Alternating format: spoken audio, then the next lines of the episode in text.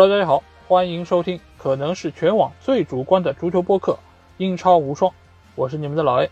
那就在昨天啊，曼联官方宣布了瓦拉内将会签约曼联啊。这个消息其实对于整个曼联球迷来说，真的是幸福来的有点太突然了。因为就是在上一期的《英超无双》节目里面，我说到了，就是桑乔签约曼联，而且索尔斯克亚和曼联续约三年啊。这几个消息其实对于曼联球迷来说，在过去的很多个赛季里面，其实都很少遇到，因为通常来说，曼联球迷都是在树上待的时间最长的那个群体。但是没有想到，这个夏窗其实还没有真正进入到八月份，已经有两个强援加入到了曼联这个团队中，这个对于曼联的一个阵容是有非常大的增强，而且对于整个球队在未来一个赛季的一个竞争力，相信也是。会有很大的一个提升，而且也有不少的球迷已经在网上问了啊，就是在下个赛季哪个球队可能是最有竞争力的？那有不少的球迷，不管是他们对自己的母队出于一个攒人品的一个原因，还是他们真心觉得曼联是下个赛季非常有竞争力的一支队伍啊，他们都觉得现在这支曼联队的这个阵容是非常非常的强，而且是有机会能够竞争一下啊下个赛季的一个锦标。也对于索尔斯克亚其实是提出了更高的一个期望啊。那这期节目我们就会借着瓦拉内加盟曼联这么一个消息，来给大家盘点一下到目前为止英超各个强队的一个引援情况，以及未来他们的一些引援的绯闻啊。我也会在这里做出我自己的一些评论，来说一说这些绯闻的一个可信度，以及他们如果真的加盟，对于这个球队是否具有决定性的一个作用，它的作用。到底有多少？那我们会按照目前在积分榜上的一个排名啊，大家也知道，现在积分榜所有的队伍都是零分，所以他们的排名其实就是他们英文首字母的一个排列顺序。那当之无愧就是我们目前排在榜首的这个队伍啊，就是来自于伦敦的阿森纳啊。阿森纳其实在整个七月和八月都是积分榜上的第一名啊，这个是毋庸置疑的一件事情啊。所以我们先来谈一下阿森纳队的一个近况。到目前为止，阿森纳队已经确定的引援是从安德莱赫特引入了洛孔加，而洛孔加这个球员其实是受到了各方的一个肯定啊，而且他也是孔帕尼推荐给阿特塔的。因为孔帕尼以前也是曼城的名宿，他和阿特塔其实私底下的关系也是非常不错，所以恐怕你觉得这样的一个中场球员，其实对于目前这个阿森纳其实是非常的好用，而且他上个赛季在安德莱赫特也是队伍的一个非常重要的成员，所以一千七百五十万的一个价格加入到阿森纳，其实对于阿森纳的整个中场线是一个比较好的一个填充啊啊，因为我们也知道这个赛季他中场的贡多齐已经是租借加盟了马赛，而且扎卡也已经。和俱乐部基本上是说清楚了，就是他要离开这个俱乐部，而且他之前也和罗马队似乎已经基本达成协议，只是阿森纳和罗马这两个球队在价格上略微是有一些分歧啊，因为罗马队的报价呃是一千五百万，而阿森纳是期望能够达到两千万。所以扎卡目前来说，在价格这个问题上，就两家俱乐部是没有谈拢。但是扎卡本人其实是非常倾向于想要去到罗马城，想要在穆里尼奥的手下发挥自己的一个能力。所以大概率这笔交易是会达成的。所以如果扎卡也离开了阿森纳的话，那其实他的中场线仅仅是依靠目前来说可能是帕尔特伊或者说是塞瓦略斯等等这几个球员的话，他其实可能确实是有一些不足啊。所以洛孔加的加盟其实对于阿森纳是一件非常好的事情。呃，另外一个确定加盟的一个人物就是来自于本菲卡的边后卫塔瓦雷斯啊。塔瓦雷斯其实已经参加了阿森纳对流浪者队这场友谊赛，而且他在这场比赛中也有一个进球啊。从有限的一些镜头中，我们可以看出这样一个球员，他是一个非常冲击，而且也是。啊，助攻能力非常强的一个球员，因为我们也可以看到他会出现在一个比较靠近对方底线的一个位置，所以他显然是一个助攻能力极强的一个球员。而且他因为也是来自于葡超啊，葡超也有非常多类似的这种球员啊，比如说曼联的特莱斯，其实也是这样一个攻强守弱的这么一个角色。那相信塔瓦雷斯到了阿森纳之后，也一定可以给这个球队在进攻上有更多的一个选择，而且再加上。他目前来说，整个队伍里面的一个锋线组合其实也是比较的完备。比如说是拉卡泽特和奥巴梅扬，以及他们身后的呃有史密斯罗，包括还有萨卡和佩佩所以整个阿森纳队的现在这个中前场的一个实力看上去还是比较的不错，而且史密斯罗他也在近期和俱乐部续下了一个五年的长约，将会续约到二零二六年。这个其实也是俱乐部对于这样一个年轻球员一个非常好的肯定，因为我们也知道每一个强队他其实都需要能够有一个愿意在俱乐部长留的一个核心球员，围绕这样的核心球员来搭建自己一个主力阵容，所以未来的。相当长的一段时间里面，阿森纳队都把史密斯罗作为他们球队的一个核心，而且也把队伍里面最重要的十号球衣给了他，所以也可见阿森纳对这样一个球员也是非常非常看重啊。那我们再来看一下阿森纳队的这些绯闻对象啊，目前来说，本怀特是非常接近加盟阿森纳，最新的消息是他在本周将会到阿森纳队进行体检，最后将会有官宣的一个声明。但是我们也知道啊，阿森纳的医疗室是一个非常神奇的存在，有非常多的球员就像进了百慕大三角一样，就在这个体检室里面就消失了，然后之后就不见了。所以在没有官宣之前，所有一切的传闻其实都没有办法盖棺论定。但是本怀特假如可以加盟到阿森纳队的话，那对于他们这个后防线其实也是非常非常重要，因为这个赛季啊，他们一定会清掉有不少的一些球员，包括像萨里巴，他已经是。确定租借加盟马赛将会离开阿森纳队，而且包括还有一些比较老的一些后卫啊，包括像呃后防线上贝莱林，包括还有可能克拉西纳茨等等这些球员都有可能会离开阿森纳队。那本怀特加盟，而且目前他的年龄也非常的轻，只有二十三岁，而且在布莱顿队他也显示出了非常好的一个竞技状态，所以这笔引援可以说是整个夏窗阿森纳队最为重要的一个引援。当然，其他的绯闻对象包括还有莱斯特城的麦迪逊，因为麦迪逊这个球员其实他也是在中间场非常全面的一个存在，而且他也能够在中间场和史密斯罗有一个非常好的一个轮转，所以这笔引援如果可以达成的话，也将会非常好的提高阿森纳队的一个中间场的能力，再加上目前阿森纳队的呃后腰部分。其实也有比较多的一个选择啊，包括我刚才说到帕尔特伊，包括还有埃尔内尼，还有上个赛季表现不错塞博雷斯，这些球员其实都可以在中场有非常好的一个硬度。所以如果这几笔引援可以达成的话，可见这个夏窗阿森纳还是花了不少的钱，而且他们也愿意在下个赛季，尤其是没有欧战压力的一个情况下，给整个球队有非常好的一个提升。所以阿森纳队在下个赛季。我个人觉得是一个不容小觑的一个存在啊，尽管他们的锋线上奥巴梅扬和拉卡泽特的状态似乎并不是那么的良好，而且在季前的友谊赛上，好像奥巴梅扬的进球的一个感觉也并没有完全找到，所以下赛季到底谁可以来给到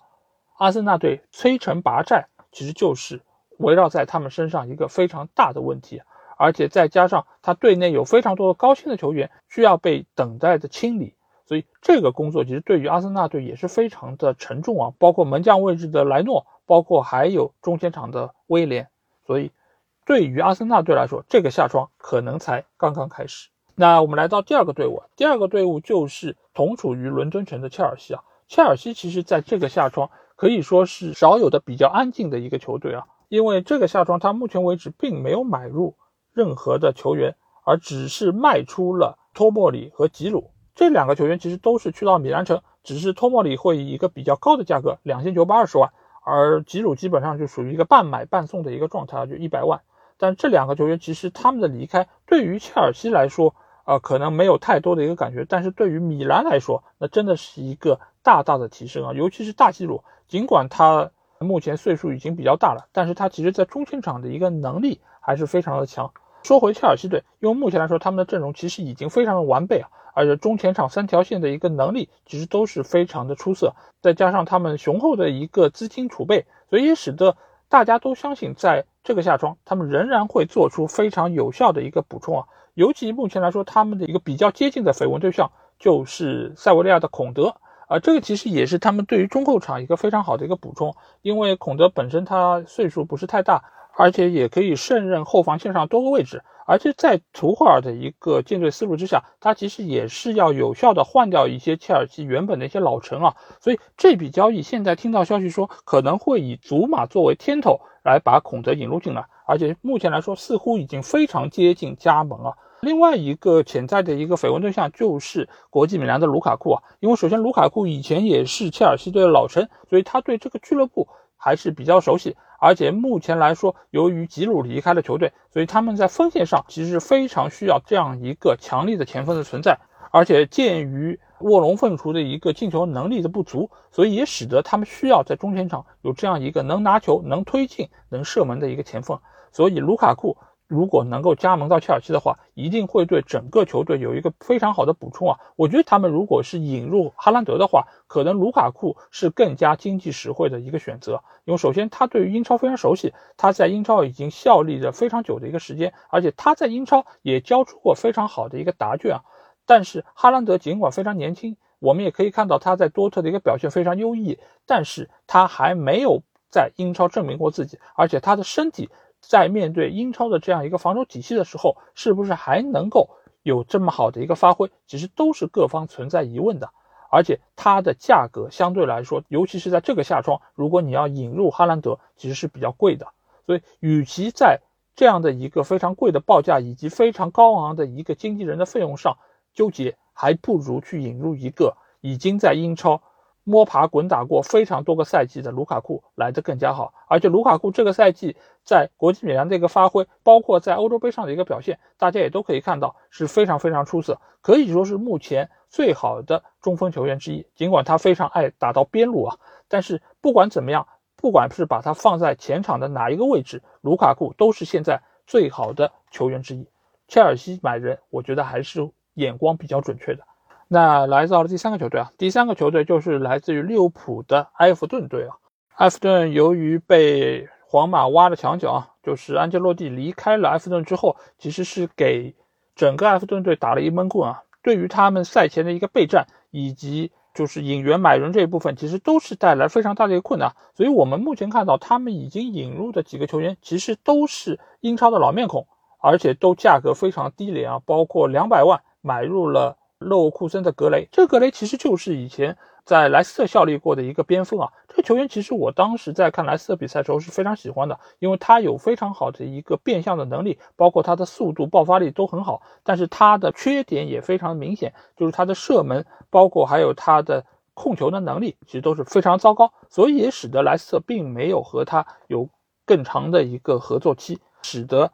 他最后去到了德甲，但是似乎在洛库森也并没有打出他该有的一个水准，所以现在以一个两百万的价格来到了埃弗顿。另外一方面加入的是来自于水晶宫的汤森和来自于伯恩茅斯的贝戈维奇，这两个球员也其实都是年纪比较大。汤森的话其实也是早已过了他的巅峰期啊，但是他其实偶尔在水晶宫队还是能够给大家奉献出一些比较神仙的进球，包括一些精妙的传球。所以，我相信贝尼特斯要用到的也是汤森或者说是贝戈维奇的一个经验啊。因为贝戈维奇的话，大家也知道，其实也就是一个替补门将，所以他其实也是替代原本租借到埃弗顿队的奥尔森。所以这几笔引援相对来说都没有一些太让人亮眼的地方啊，包括他的一些离开球员，包括小老虎沃尔科特，还有就是啊布拉西。布拉西其实以前也是一个非常强的存在，尤其是在水晶宫的时候。但是他加入到埃弗顿队之后，是经历了一个非常严重的伤病，所以也使得他之后的职业生涯也经历了非常大的一个滑坡，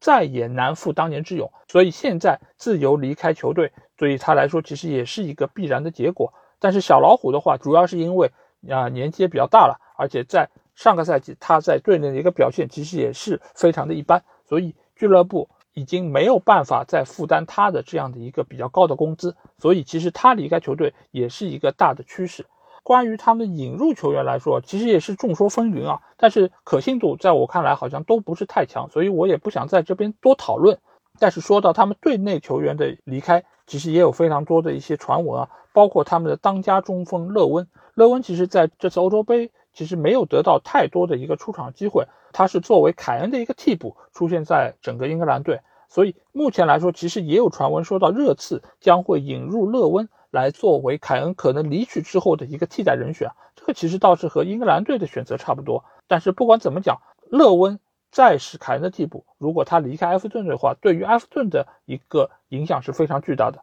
那另外一个当家球员就是理查里松啊，理查里松其实我们也可以看到，这次又参加了美洲杯，现在又在东京打奥运会啊。我不知道巴西队是不是在我们节目上线的时候已经小组被淘汰，还是他们会继续他的一个淘汰赛生涯。如果他们能够晋级下一轮的话，那对于埃弗顿的整个季前的备战啊，我觉得是影响非常巨大的。因为理查利森是现在整个埃弗顿中前场最为核心的一个球员，他有非常好的一个终结能力，而且他也有非常出色的一个带球的一个能力。所以目前来说，据说皇马。将会引入理查里松啊，但是皇马目前来说在资金上确实是非常的拮据，所以他们也会在价格上和埃弗顿进行扯皮。因为目前来说，似乎埃弗顿对于皇马可能给出的报价并不是特别的满意。不知道皇马在卖出瓦拉内之后，是不是会提高他们的报价来引入理查里松？但是不管怎么讲，我觉得这两个球员，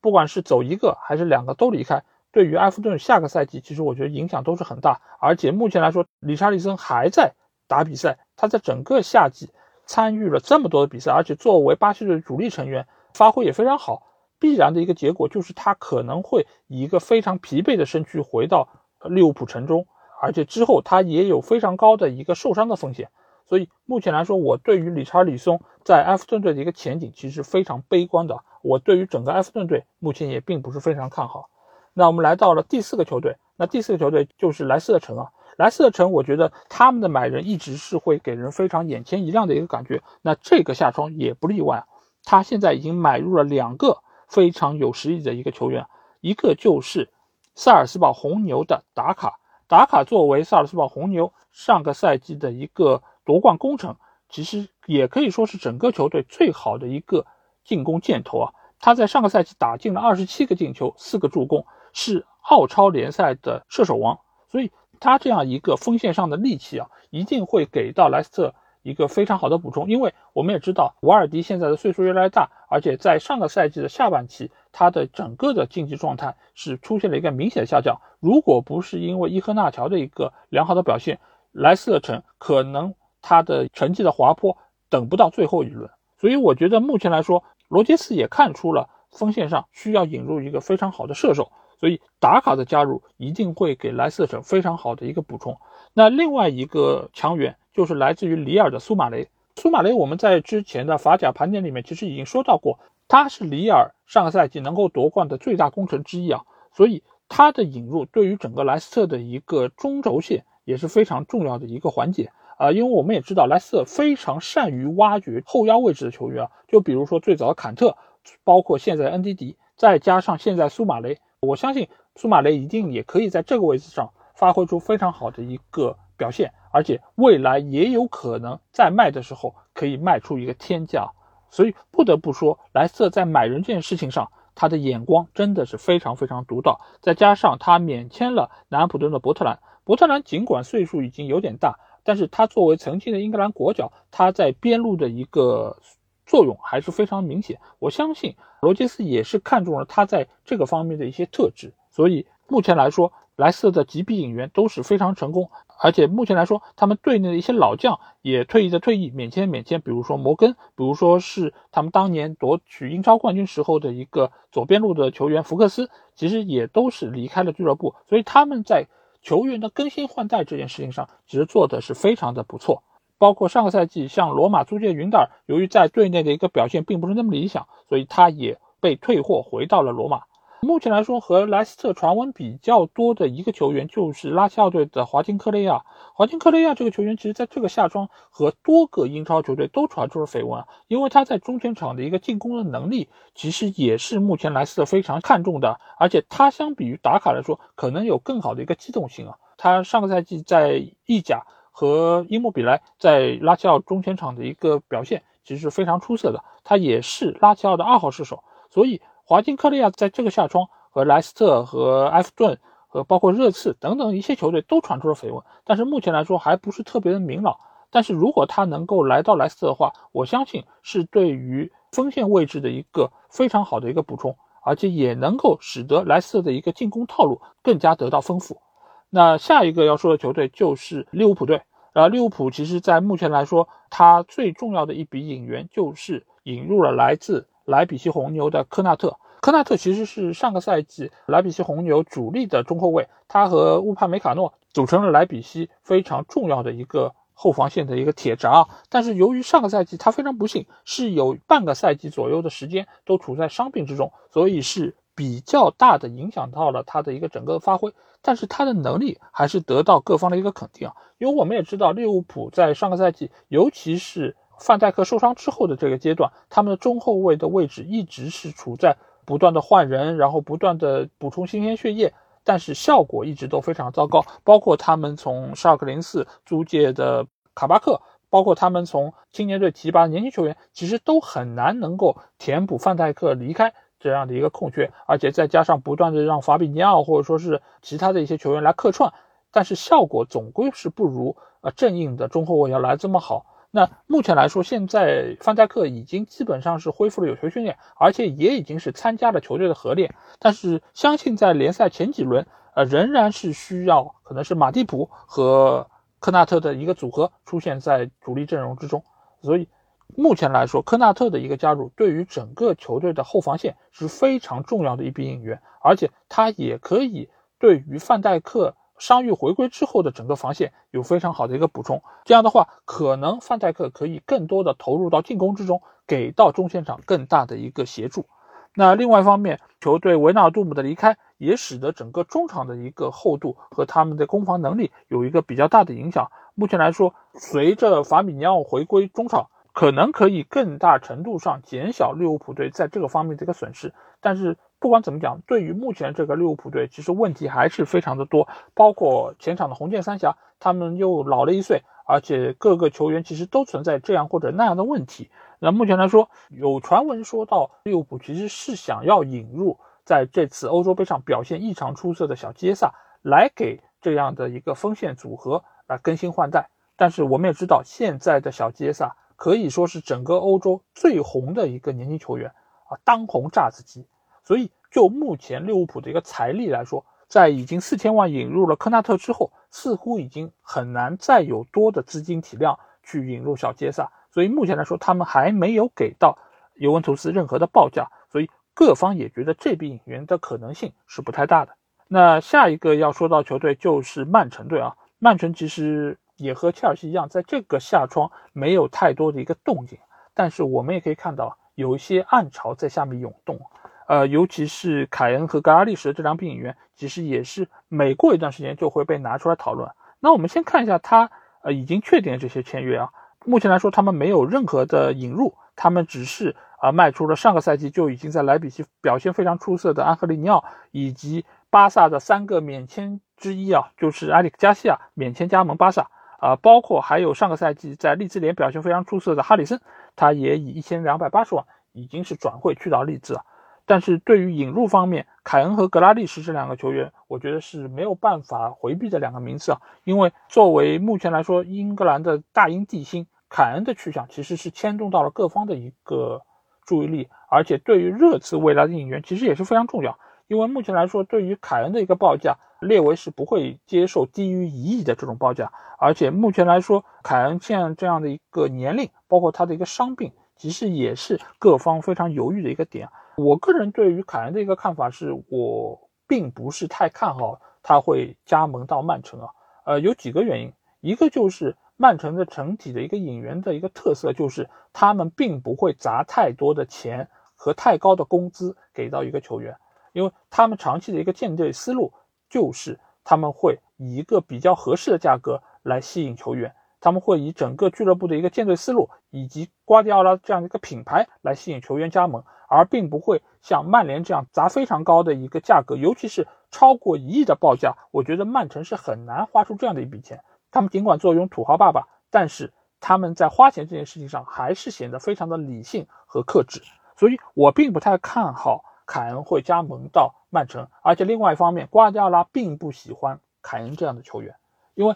瓜迪奥拉喜欢的是那种脚下灵活，而且盘带都非常出色的。但凯恩。他是一个非常全面的球员，但是瓜迪奥拉要的这类的球员，他的这些特质，凯恩恰恰是不太具备的，因为他需要灵活，他需要脚下有非常好的一个传接能力。凯恩是具有一个非常好的终结能力，他也有非常好的一个策动能力，但是你要指望凯恩能够带球，或者说是以一个非常灵巧的方式，那我觉得是不太合适的。而且凯恩到了目前这样一个阶段，他也是需要有一份比较高薪的长约，来保证自己未来的一个职业生涯可以有一个更好的发展。所以目前的曼城似乎都没有办法满足凯恩的这些需求，哎，反而是格拉利什，我觉得倒是要比凯恩加盟曼城的可能性大得多。因为格拉利什作为目前英格兰队脚法最好的球员，他其实在某种程度上是非常契合曼城的这样一套打法体系的，而且他的整个带球能力确实也是非常出色。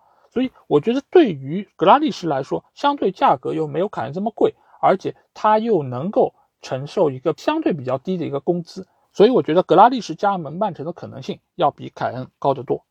那下一个俱乐部就是热刺啊，热刺其实在这个夏窗也没有闲着，他们首先是从塞维利亚引入了布莱恩希尔这个球员，其实尽管我们看到是只花了两千五百万，但其实是加上拉梅拉啊。呃，拉梅拉其实也是作为热刺的一个老臣了，他其实也是贝尔当初那一笔资金引入的七个球员里面的最后一个离开热刺的球员。但是布兰希尔，呃，因为我也没有看过他太多比赛，但是从各方各面的信息我了解到，他是一个非常有潜力的一个年轻的新星啊，而且好像被称作什么 FM 啊，或者说是非法里面妖人啊，所以这笔引援可以说是呃热刺做的还是比较的划算。啊，尽管是花两千五百万，但是是加上了拉梅拉这样一个天头的话，我觉得仍然是比较不错的一笔为未来的投资啊。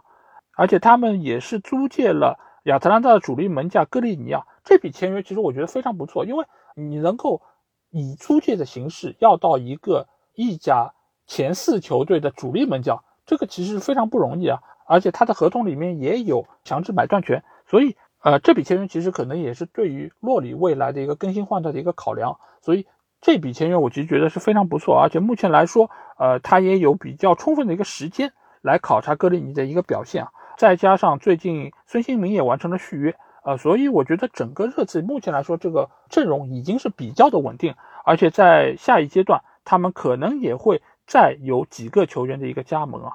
包括之前受到多家豪门瞩目的 C 罗梅罗。啊，C 罗梅罗这个球员，其实我们之前在说到曼联绯闻的时候，其实也提到过，因为曼联其实除了瓦拉内之外，也是关注过 C 罗梅罗，包括还有来自于其他联赛几个球员。但是 C 罗梅罗无疑是这个下窗后防线上一个非常重要的人物。如果热刺真的可以引入他的话，那我觉得是可以很有效的填补阿尔德维雷尔德出走俱乐部的一个空缺啊。因为我们也知道，托比在最近刚刚是签约了卡塔尔的杜海勒俱乐部。这也为俱乐部赚到了一千三百万的一个转会费，因为本身托比的话，他年龄已经非常大了，也到了一个需要去海外淘金的这么一个年龄，再加上之前在比利亚雷亚尔效力的福伊特，在这个夏窗也是一千五百万正式转会去到了黄色潜水艇，因为之前在欧联杯决赛，其实我们也已经目睹了他对曼联非常优异的一个表现啊，所以这几笔啊，不管是买入还是买出，其实热刺的表现列为一如既往的是这么出色。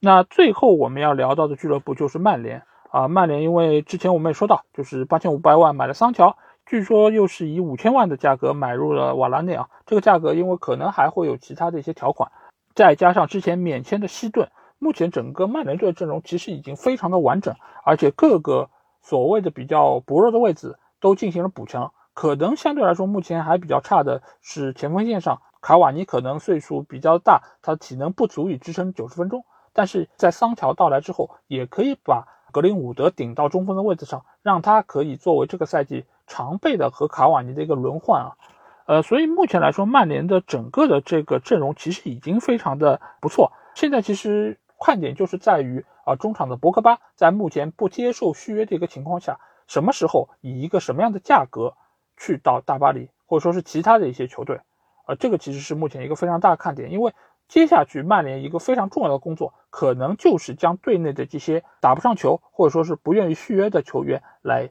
卖掉，或者给他们找到一个不错的下家。目前来说，除了博格巴之外，剩下的还有林皇、佩皇这些球员，其实都是目前来说，你让放他们走也是有一些可惜。但是你真的要用他们的话，呃，似乎也找不到一个非常合适的位置给到他们。尤其是林皇啊，林皇这个存在真的是非常的有意思。因为大家都开玩笑说他是一个非常强的存在啊，只要林皇在，就是能赢球或者怎么样。但是其实我们如果是看了他们上一场打 QPR 的那场比赛，我们就知道，就是现在整个球队，尤其是这些替补球员的一个能力真的是非常糟糕，包括还有佩皇。其实曼联是明确没有他们主力位置的，但是似乎现在也很难以一个合适的价格，或者是符合曼联队心理预期的价格给他们找到下家。所以接下来这个阶段，曼联已经在买人这件事情上已经做得非常不错了。在接下去这段时间，如何把这些球员有效的卖出去，我觉得就非常重要。当然，其他曼联的一些。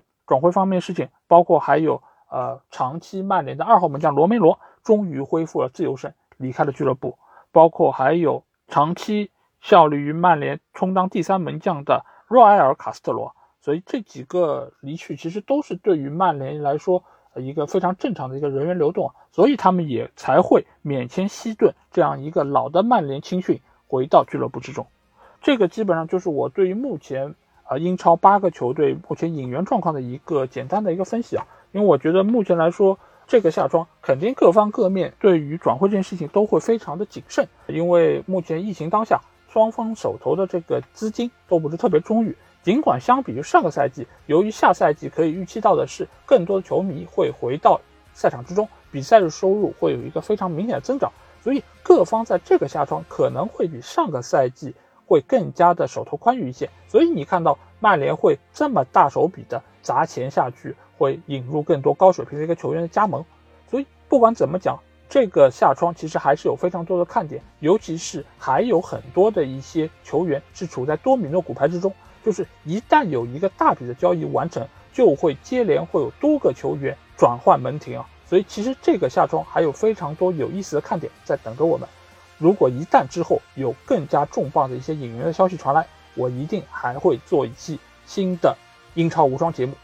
好，那这期英超无双就到这里啊。如果你有什么话想对我说，或者说想要和我直接交流，可以加我们的群，只要在微信里面搜索“足球无双”就可以找到。期待您的关注和加入。那这期节目就到这里，我们下期英超无双再见吧，大家拜拜。